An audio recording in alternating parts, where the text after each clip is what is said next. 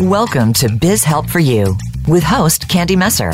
Entrepreneurs like to focus on the big picture, like profitability, success, and a smooth running organization. There always seems to be those little things like taxes, employee compensation, laws, regulations, and more. Now you can get the answers you need in one place. Join us today as we break it all down for you. Now, here is your host, Candy Messer. Hello, and welcome to Biz Help for You with Candy Messer. Thank you for joining us today. I hope you found the information on last week's show sales tax, South Dakota versus Wayfair, what it means for businesses selling online, informative. If you're unable to join us and would like to listen to the episode, it can be located on the right side of my page under the episode directory, which can be found on voiceamerica.com on the business channel. Or you can search my name and the page will come up. If there are any topics you'd find beneficial or questions you have, please feel free to reach out to me at media at abandp.com. So today I wanted to talk about important laws to know when hiring an employee. Are you an employer with staff working in your business or thinking of hiring someone soon? It's important to understand the laws to make sure you're in compliance in order to avoid any penalties that could be assessed for noncompliance. Keep in mind that you must follow the laws that are most strict, and often these are the state guidelines. I'll be sharing information with you that applies in general. Be sure to check with your state agency or a human resources expert in your state to make sure you follow all labor laws that apply. Since California is one of the most strict, and where I'm located, and where many of our clients reside, I will periodically refer to the laws here as well as the federal guidelines. Following are some of the areas in which employers make mistakes, and I want to go over these potential hazards so you can know what is expected when hiring staff.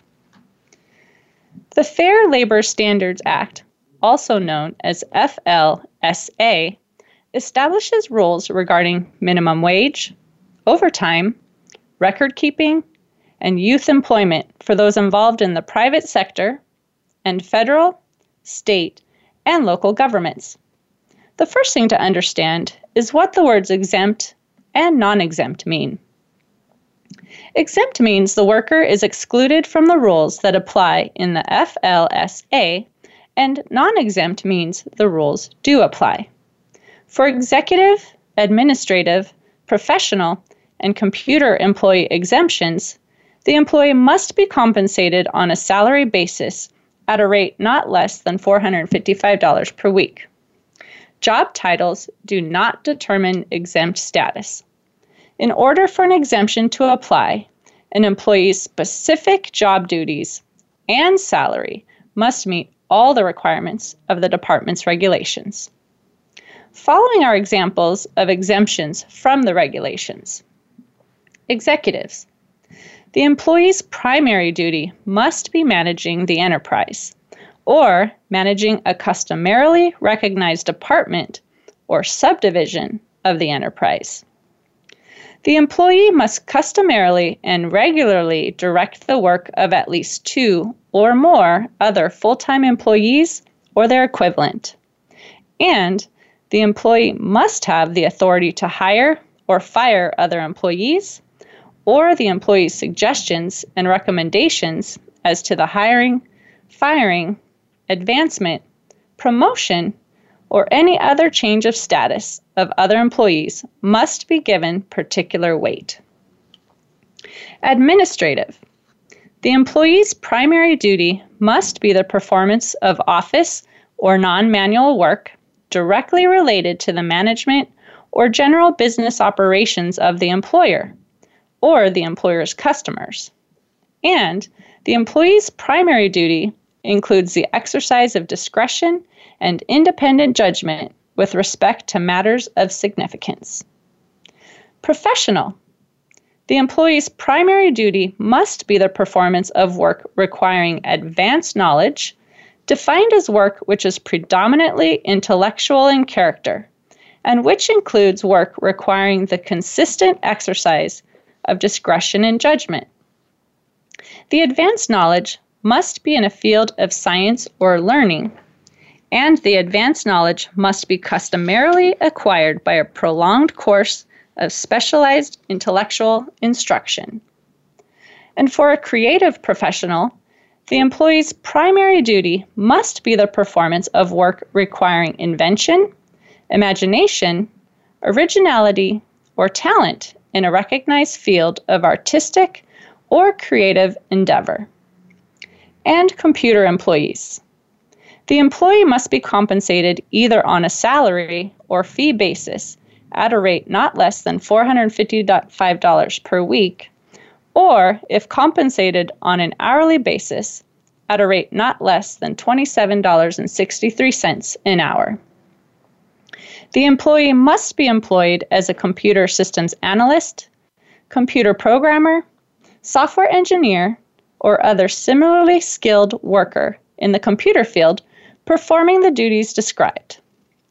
And the employee's primary duty must consist of number one, the application of systems analysis techniques and procedures, including consulting with user to determining hardware, software, or system functional specifications. Number two, the design, development, documentation, analysis, creation, testing, or modification of computer systems or programs, including prototypes, based on and related to user or system design specifications.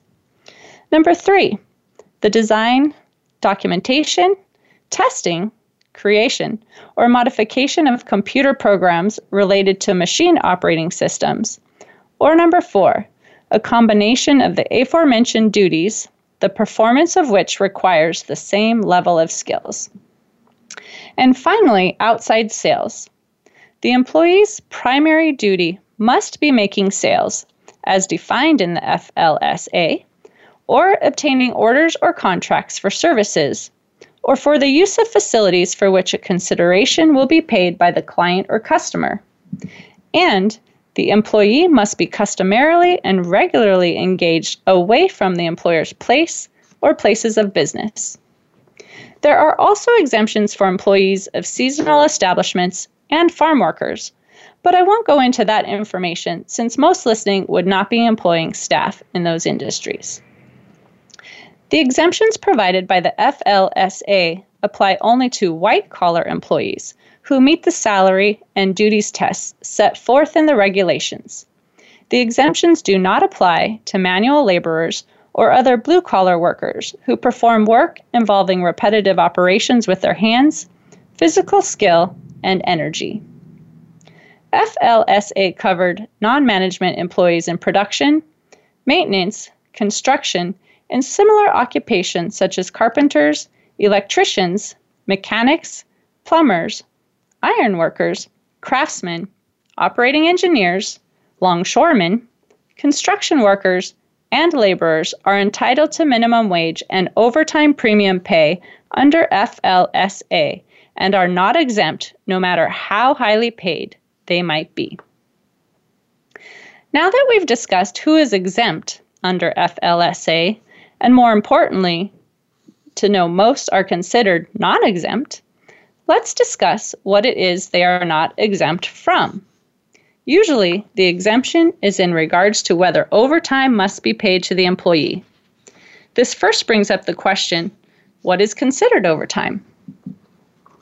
According to the federal guidelines, non exempt employees must receive overtime pay for any hours worked over 40 in a work week which is defined as any fixed and regularly recurring period of 168 hours, seven consecutive 24 hour periods. The rate of overtime is not less than one and a half times the regular rate of pay. There is no requirement for overtime to be paid for work on weekends, holidays, or regular days of rest, unless the hours worked puts them over the 40 total hours. There is no rule for the work week that must be established, but most businesses prefer a calendar week starting Sunday and ending Saturday. But as long as your pay period covers one full week, it can start on any day of the week.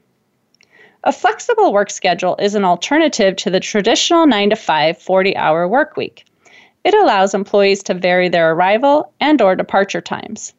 Under some policies, employees must work a prescribed number of hours a pay period to be present during a daily core time. The Fair Labor Standards Act does not address flexible work schedules. Alternative work arrangements, such as flexible work schedules, are a matter of agreement between the employer and the employee or the employee's representative. The work week ordinarily includes all time during which an employee is necessarily required to be on the employer's premises, on duty, or at a prescribed workplace. An employee who is required to remain on call on the employer's premises is working. According to the FLSA, an employee who is required to remain on call at home or who is allowed to leave a message where he she can be reached is not working in most cases while on call. However, a California appeals court ruled in Ward v. Tillys on February 4, 2019, that if the employee has to call in to see if they are required to appear, that they are actually working and must be paid for their time. Attorneys from Fisher and Phillips LLP advised employers to call employees rather than requiring them to call in, making reporting optional rather than mandatory, and not disciplining employees who fail to respond to check in. Federal law does not require lunch or coffee breaks. However, when employers do offer short breaks, usually lasting about 5 to 20 minutes, federal law considers the breaks as compensable work hours that would be included in the hours worked during the work week and considering in determining if overtime was worked. Unauthorized extensions of work breaks do not need to be counted as hours worked when the employer has expressly communicated to the employee that the authorized break may only last for a specific length of time, and that any extension of the break is contrary to the employer's rules, and any extension of the break will be punished. Bona fide meal periods, typically lasting at least 30 minutes, serve a different purpose than coffee or snack breaks and thus are not work time and are not compensable. The current federal minimum wage is $7.25 per hour and is valid in states that don't have a higher rate. A minimum wage of not less than 4.25 an hour is permitted for employees under 20 years of age during their first 90 consecutive calendar days of employment with an employer.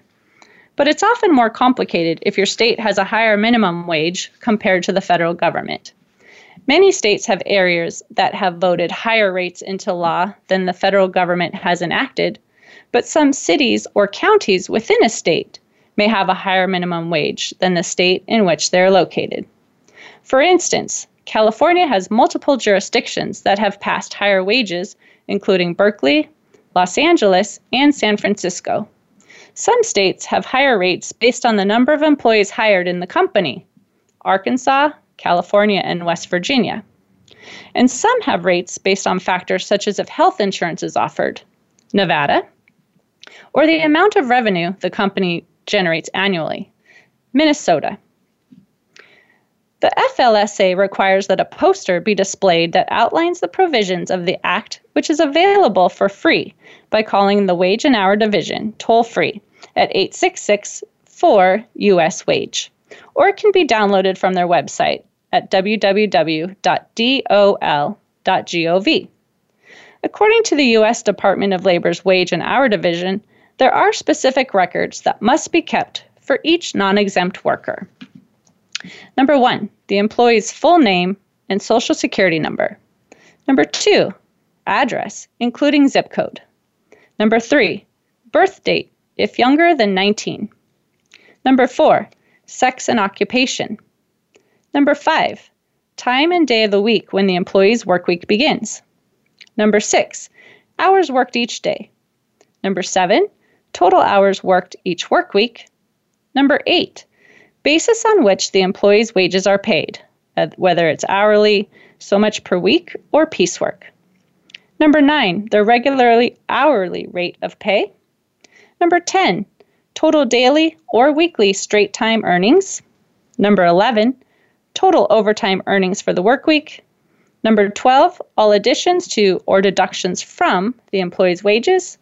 13, total wages paid each pay period. And finally, number 14, the date of payment and the pay period covered by the payment. So, how long should records be maintained? All payroll records need to be kept for at least three years. Information with computations for wages should be retained for two years. This includes time cards, work tickets, wage rate tables, work time schedules, and records of additions to or deductions from wages. These records must be available for inspection and may be kept at the place of employment or a central records office. Employers may use any timekeeping method they choose, such as a time clock, a timekeeping tracking employee hours, or employees documenting times on the records. Any form is acceptable as long as it is complete and accurate. The employer may keep a record showing the exact schedule of daily and weekly hours and merely indicate that the worker did follow the schedule. When a worker is on a job for a longer or shorter period of time than the schedule shows, the employer must record the number of hours the worker actually worked on an exception basis. The FLSA provisions are designed to protect minors and prohibit their employees in jobs under conditions that could be detrimental to their health or well being. And just like states often have more stringent rules for overtime and minimum wages, so too are the state laws for teen workers. To find the rules for your state, you can go to www.youthrules.gov and search the law library. If you'd like the direct link to be emailed to you, please reach out to us at media at abandp.com. The FLSA limits the employment of 14 to 15 year olds to those jobs and time periods that the Secretary of Labor has determined will not interfere with their schooling and to conditions which will not interfere with their health and well being. 14 and 15 year olds may not be employed during school hours except as provided in work experience programs. School hours are determined by the local public school in the area the minor is residing while employed, even if they do not attend the public school. For instance, they attend private school or are homeschooled. They may not work before 7 a.m. or after 7 p.m., except from June 1st through Labor Day, when the evening hours extended to 9 p.m. More than three hours a day on a school day, or more than eight hours a day on a non school day more than 18 hours a week during the school week, or more than 40 hours a week during non school weeks. There are multiple pages in the regulations which spell out the occupations they are not allowed to perform, as well as specific jobs that are allowed, but the list is too long to go over at this time. There are additional guidelines spelled out for 16 to 17 year olds and the duties they may perform in hazardous occupations if they're participating in a bona fide student learner or apprentice program. If you're considering hiring a minor and want to make sure you're in compliance with the job duties to be performed, see the Department of Labor website. Again, if you'd like a direct link, please reach out to media at abandp.com and I will send that to you. Although the FLSA does not require work permits to be issued in order to be employed, many states require this to be in compliance. Verify the guidelines for your state in all areas of employment before hiring a minor to make sure all regulations are followed. Well, it looks like it's about time to take a break. When we come back, we're going to discuss some of the employment mistakes made by business owners. You're listening to Biz Help for You with Candy Messer on Voice America Internet Radio. We'll be right back after this brief commercial break.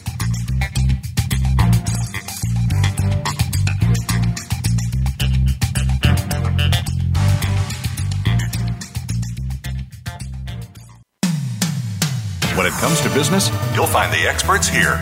Voice America Business Network. Are you up late at night after a long day's work trying to do your bookkeeping? Are you frustrated with your lack of QuickBooks knowledge or feel you don't understand it at all? Do payroll tax calculations and reporting stress you out? Whether you're a sole proprietor or an officer of a corporation, Affordable Bookkeeping and Payroll Services is here to help. We work with overwhelmed entrepreneurs to remove the burden of bookkeeping and payroll tasks, giving them peace of mind and the freedom to do the parts of the business they love. Our bookkeeping clients include service based businesses such as medical offices, fast food restaurants, landscapers, and gyms. We also assist franchise owners to create the necessary reports to submit each month. We are a full service payroll company assisting clients of 1 to 120 employees. We offer full and self service options. If you're ready to offload tasks that burden you, reach out to us today at 310 534 5577 or email contact at abandp.com. Call us today. Have peace of mind tonight. Today, we live in a truly global environment. Business can more easily be conducted now in almost any part of the world. How do you, as a business owner or professional, navigate the ever changing business landscape? Tune in to Leadership Beyond Borders with host Kimberly J. Lewis. With a worldwide resource of guests, you'll find out what opportunities and challenges surround diverse and virtual organizations. Listen live every Tuesday at 3 p.m. U.S. Pacific Time on the Voice America Business Channel. Voice America Business Network, the bottom line in business.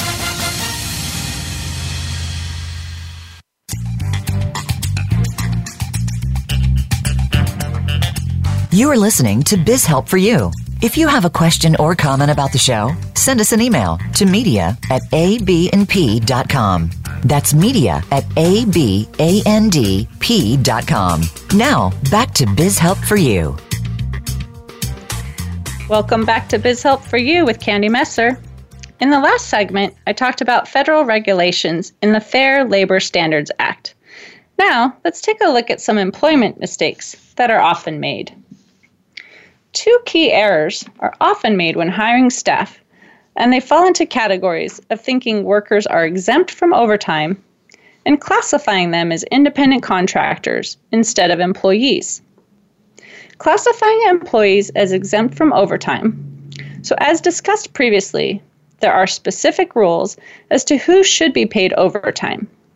Many owners think that if the employees are paid the same amount, no matter how many hours they work, they don't need to pay extra for overtime.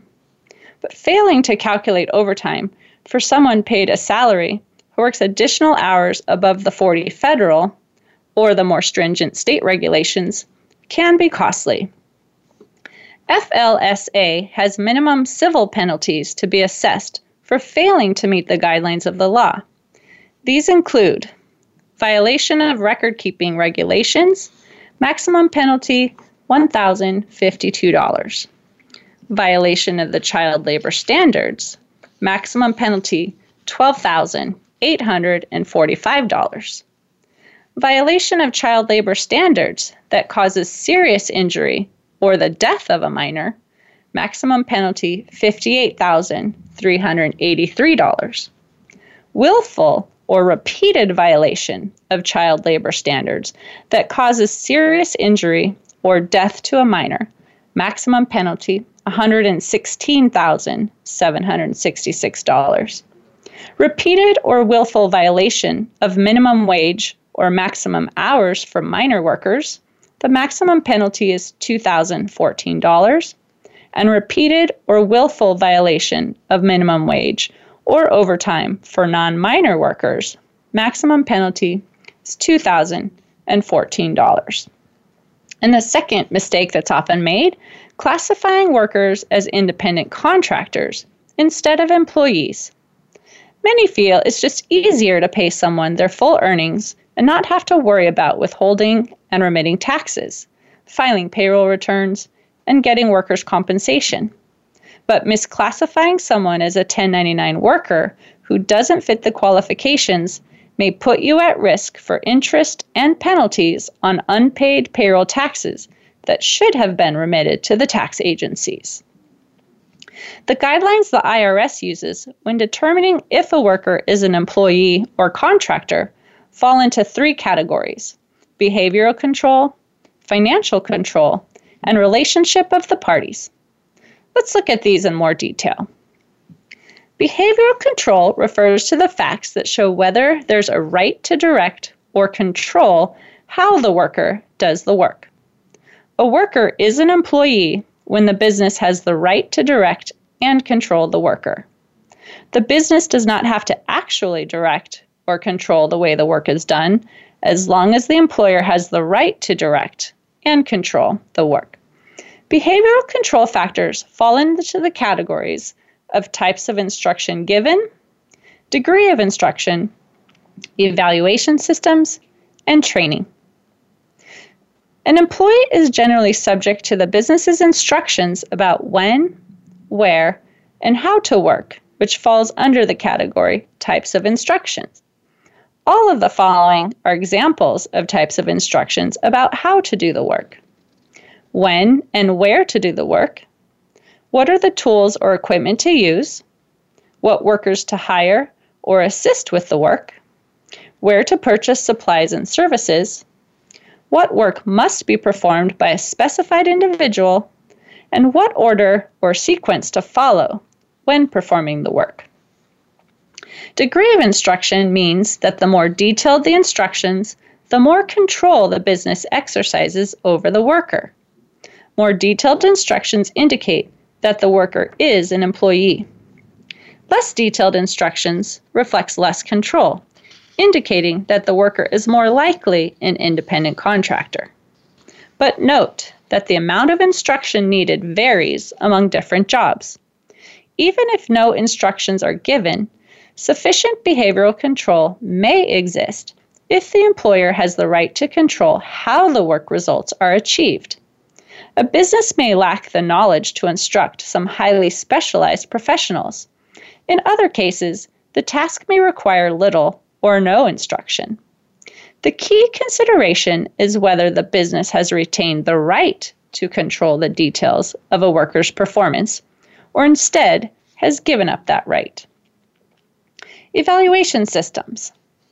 If an evaluation system measures the details of how the work is performed, then these factors would point to an employee. If the evaluation system measures just the end result, then this can point to either an independent contractor or an employee. And training.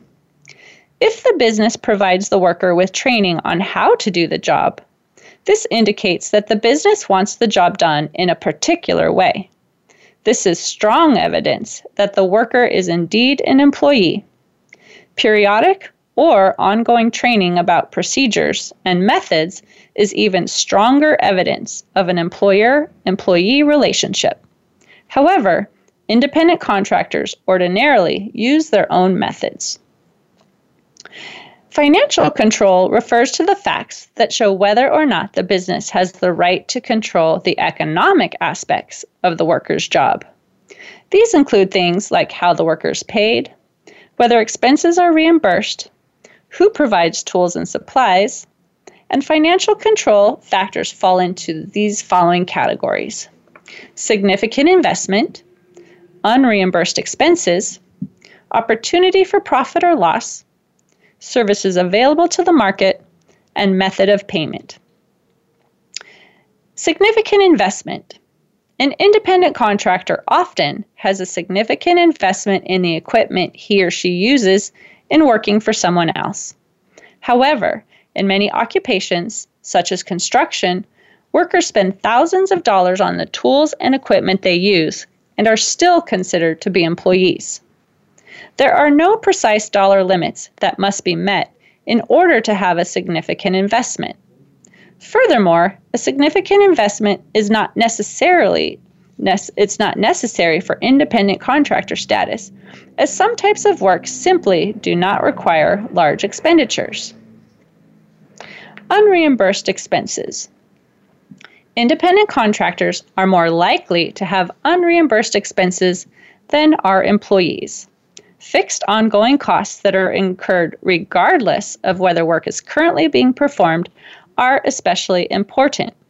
However, employees may also incur unreimbursed expenses in connection with the services that they perform for the business. Opportunity for profit or loss. If a worker has a significant investment in the tools and equipment used, and if the worker has unreimbursed expenses, the worker has a greater opportunity to lose money. For example, their expenses will exceed their income from the work that they're performing. Having the possibility of incurring a loss indicates that the worker is an independent contractor. Services available to the market. An independent contractor is generally free to seek out business opportunities. Independent contractors often advertise, maintain a visible business location, and are available to work in the relevant market. Method of payment. An employee is generally guaranteed a regular wage amount for an hourly, weekly, or other period of time. This usually indicates that a worker is an employee even when the wage or salary is supplemented by a commission. An independent contractor is usually paid by a flat fee for the job. However, it is common in some professions, such as law, to pay independent contractors hourly. If the worker uses your equipment, gets a regular paycheck, especially if using a timesheet or a clock to track time, and doesn't have the opportunity to grow their income by working with other businesses, they are most likely an employee and should be treated as such. And the third factor to look at is type of relationship. This refers to the facts that show how the worker and the business perceive their relationship to each other. Are there written contracts or employee type benefits, such as a pension plan, insurance, or vacation pay? Will the relationship continue? And is the work performed a key aspect of the business? The factors for the type of relationship between two parties generally fall into the categories of written contracts, employee benefits, permanency of the relationship, and services provided as a key activity of the business. Written contracts. Although a contract may state that the worker is an employee or an independent contractor, this is not sufficient to determine the worker's status. The IRS is not required to follow a contract stating that the worker is an independent contractor responsible for paying his or her self employment tax. How the parties work together determines whether the worker is an employee or an independent contractor. Employee benefits.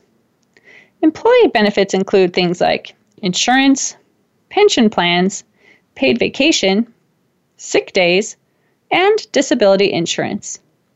Businesses generally do not grant these benefits to independent contractors. However, the lack of these types of benefits does not necessarily mean that a worker is an independent contractor. Permanency of the relationship. If you hire a worker with the expectation that the relationship will continue indefinitely rather than for a specific project or period, this is generally considered evidence that the intent was to create an employer employee relationship. Services provided is a key activity of the business. If a worker provides services that are a key aspect of the business, it is more likely that the business will have the right to direct and control his or her activities. For example, if a law firm hires an attorney it's likely that it will present the attorney's work as its own and would have the right to control or direct that work. This would indicate an employer employee relationship. It's important to note here that some states use the ABC test to distinguish independent contractors from employees. One example is California, that's updated their factors as of April 30th, 2018. Missing one point of the three factor test means that the worker must be classified as an employee. The three factors used to determine the status of the worker include number one, that the worker is free from the control and direction of the hirer in connection with the performance of the work, both under the contract for the performance of such work. That the performance is work that's outside the usual course of the hiring entity's business, and that the worker is customarily engaged in an independently established trade, occupation, or business of the same nature as the work that's performed for the hiring entity. Classifying an employee as an independent contractor with no reasonable basis for doing so makes employers liable for employment taxes. Certain employers that can provide a reasonable basis for not treating a worker as an employee may have the opportunity to avoid paying employment taxes.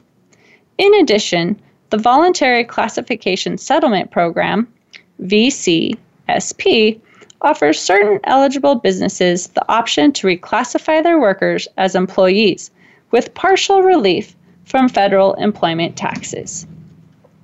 So, if you have classified someone as an independent contractor and going back and looking at these guidelines, you find out that really they should be an employee, it's important to start putting them on payroll and paying them accordingly. If you have an audit and they go back and look in the past and find that technically they should have been an employee, you could potentially owe back taxes and penalties and interest. I've had a client who came to me years ago after having been uh, found by the state of California that they should have been paying someone as an employee instead of an independent contractor. And it came about because it was a disgruntled employee who'd been fired for trying to steal the business of the customer. And when they were fired, they went to the state of California and filed for unemployment benefits. And once that happened, they did an audit and realized that they had not had them paid properly. So they ended up owing payroll taxes back to California, as well as the IRS was notified that they were improperly classified as well. And so they had a huge tax bill for multiple years, and it unfortunately actually put them out of business uh, because the taxes were so high. So, again, it's important that you classify them correctly. I know a lot of times people want to avoid the cost of payroll, having a payroll company and workers' compensation, uh, but failing to follow these guidelines and then being found later to have done it improperly could get you into some financial troubles and it would be difficult to have to come up with that extra cash to cover your your penalties and interest and back taxes. So I do encourage you if you have questions too on what it takes to put someone on payroll, you can always give us a call at our office. Our phone number here is 310 534 5577. And again, if you have any questions regarding uh, this topic, or who should be an employee, what it takes to put someone on payroll, you can also reach out to us. Again, our uh, email address, media at abandp.com. Okay, so it looks like it's about to take another quick break. Uh, be sure to hang around to hear information on our meal and rest period requirements. And again, if you have any questions, uh, feel free to reach out to us. Um, we can take calls after the break if you're interested. The phone number is 866 472 5790. That's 866 472 5790. In the meantime, listen to these commercials and we'll be back real soon.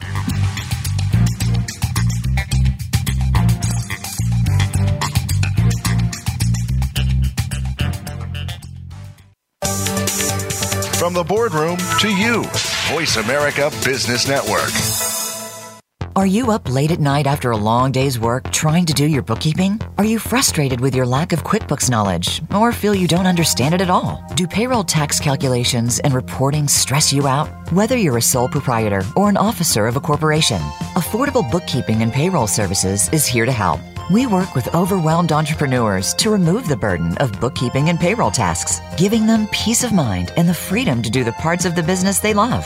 Our bookkeeping clients include service based businesses such as medical offices, fast food restaurants, landscapers, and gyms. We also assist franchise owners to create the necessary reports to submit each month. We are a full service payroll company assisting clients of 1 to 120 employees. We offer full and self service options. If you're ready to offload tasks that burden you, reach out to us today at 310 534 5577 or email contact at abandp.com.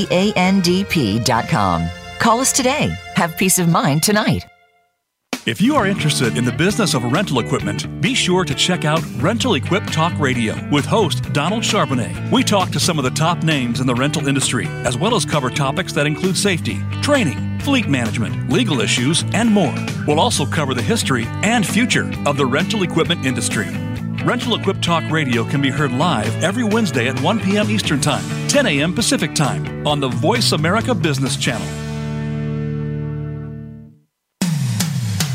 It comes to business, you'll find the experts here. Voice America Business Network.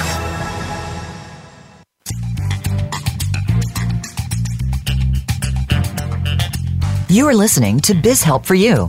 If you have a question or comment about the show, send us an email to media at abandp.com. That's media at abandp.com. Now, back to Biz Help for You. Welcome back to Biz Help for You with Candy Messer. In the last segment, we discussed employment mistakes and if the worker can be classified as an independent contractor or must be an employee. Are there any questions? You can call 866 472 5790. That's 866 472 5790. In the meantime, let's look at meal and rest periods. According to the Federal Department of Labor, it is not mandatory for employers to provide employee rest breaks or meal periods. However, as scheduled work breaks tend to greatly increase employee efficiency and happiness, most employers encourage one or two meal and rest periods throughout the workday. If you're one of those employers, here are a few regulations you are required by federal law to fulfill. And please note, the following are federal requirements only, not state. As many states have additional meal and rest period regulations, one should always research their state rules as well.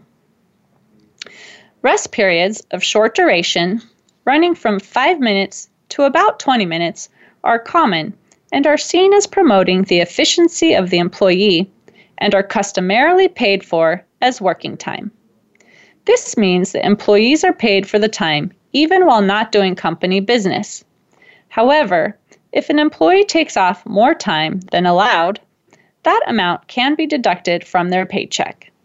For example, if a worker is allotted a rest period of 20 minutes but takes a 30 minute break instead, the employer is only responsible for adding the 20 minutes to the worker's pay. Meal periods typically are 30 minutes long, and like rest periods, there are breaks in the workday for meals that are not mandatory. If an employee is granted a meal period, however, law requires that the employee be relieved completely of all work related duties while on their break, and as such, the employer need not compensate them for their time. The employee is not relieved of duties if he's required to perform any task, whether active or inactive, while eating. For instance, if an employee is required to stay on the sales floor in case a customer comes into the store, they are eating while working. Should, in the event of emergency, a worker be needed back on duty during a meal period, time spent working is billable time until the employee is able to resume their break once more. Now, as mentioned earlier, many states have requirements that differ from federal law. As a majority of our clients, as well as ABNP's main office, are located in California, we wanted to share California regulations with you as well. So, rest periods. Similar to meal periods, though not mandatory by federal law, California requires all employers to provide their workers with a paid 10 minute rest period every four hours of work. If practical, law demands that the breaks fall within the middle of the workday, while employees must also be completely relieved of duty throughout the rest period. If an employer follows California guidelines by relieving a worker of duty at the proper time, but the employee refuses to take or skips over their break, the employer can legally not be held liable, nor are they in charge of forcing employees to take their breaks.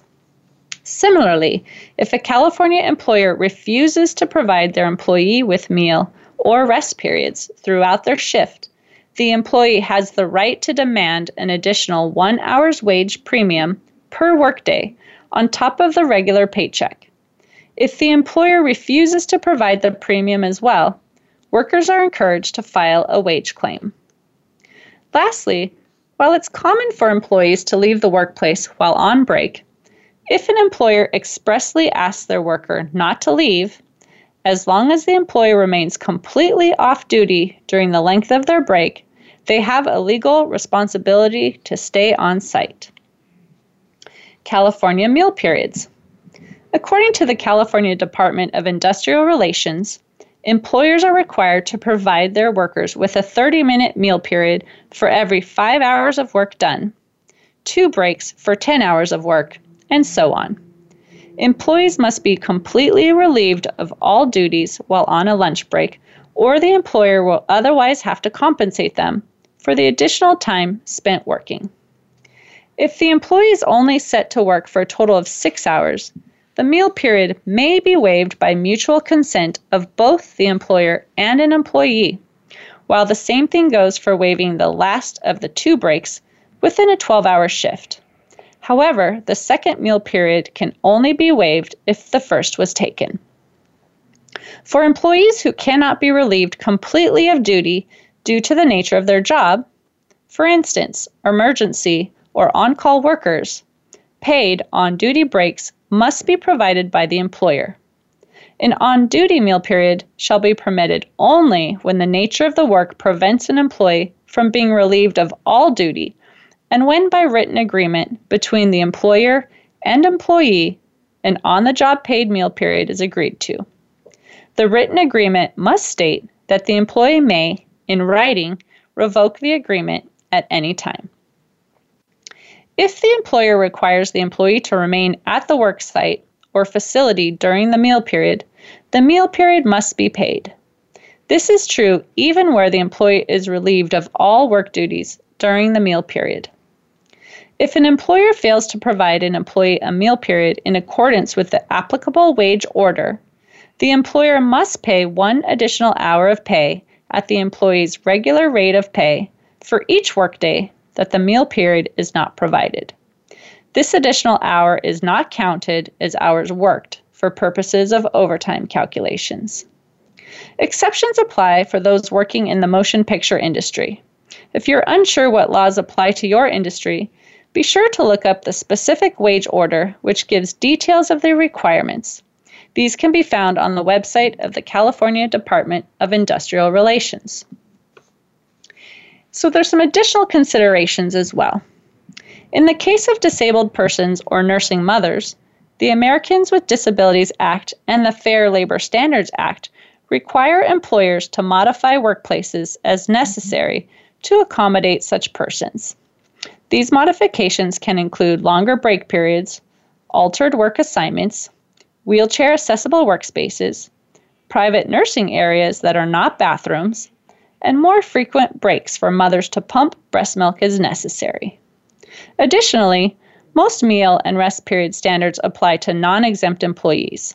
As such, employers with exempt employees should look into the specific standards as well as refer to their individual state regulations.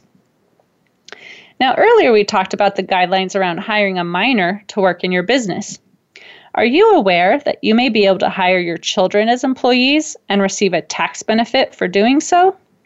If you're a business owner operating a sole proprietorship or a partnership where both partners are the biological parents of the child, you can employ that child and take advantage of the benefits available. The child's income would be subject to federal withholding.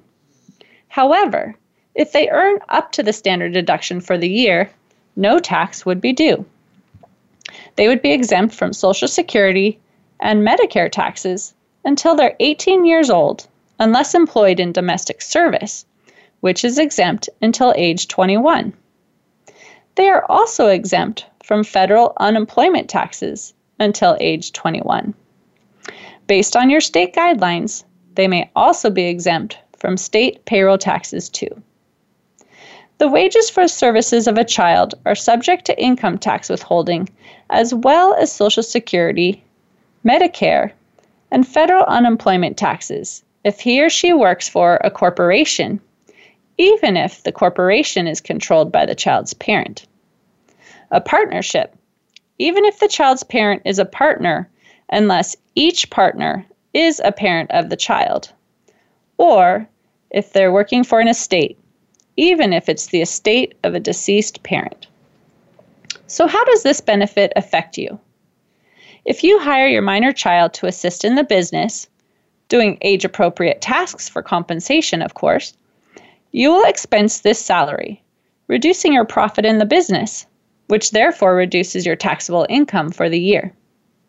For instance, if your business pays 25% income tax and you pay your child $5,000, you would save $1,250 in income tax. You would also save the Social Security Medicare employer match that is paid on employees. In our example, that's an additional savings of $382.50. And don't forget, most likely, you won't have the state taxes either.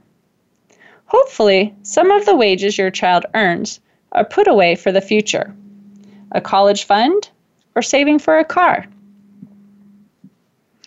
So, what about if you have a family member that wants to work for you in your business and they're not your children? Are there any tax benefits for having them as an employee? Well, if you hire your spouse, their earnings are subject to income tax withholding, Social Security, and Medicare taxes, but not the federal unemployment tax, also known as FUTA. As the FUTA tax is a small percentage calculated on only the first $7,000 of wages earned, this is not really much of a tax savings. The wages for your spouse would be subject to all taxes if he or she works for a corporation, even if it's controlled by you, or a partnership, even if the individual spouse is a partner. And what about if you hire a parent? If your parent works for you in your business, the wages you pay to him or her are subject to income tax withholding, Social Security, and Medicare taxes, but not FUTA. If paying for services not done as part of your business, Social Security and Medicare taxes do not apply unless they are performing domestic services under the following conditions. You employ your parent to work in the home. You have a child or stepchild living in the home. You are a widow or a widower, divorced, living with a spouse, and who, because of a mental or physical condition, can't care for the child or stepchild for at least four continuous weeks in a calendar quarter, and the child or stepchild is either under age 18 or requires the personal care of an adult for at least four continuous weeks in a calendar quarter due to a mental or physical condition. So this was a lot of information that we shared today that's a lot of legalese a lot of people don't understand some of the employment laws and what the difference between state and federal guidelines are.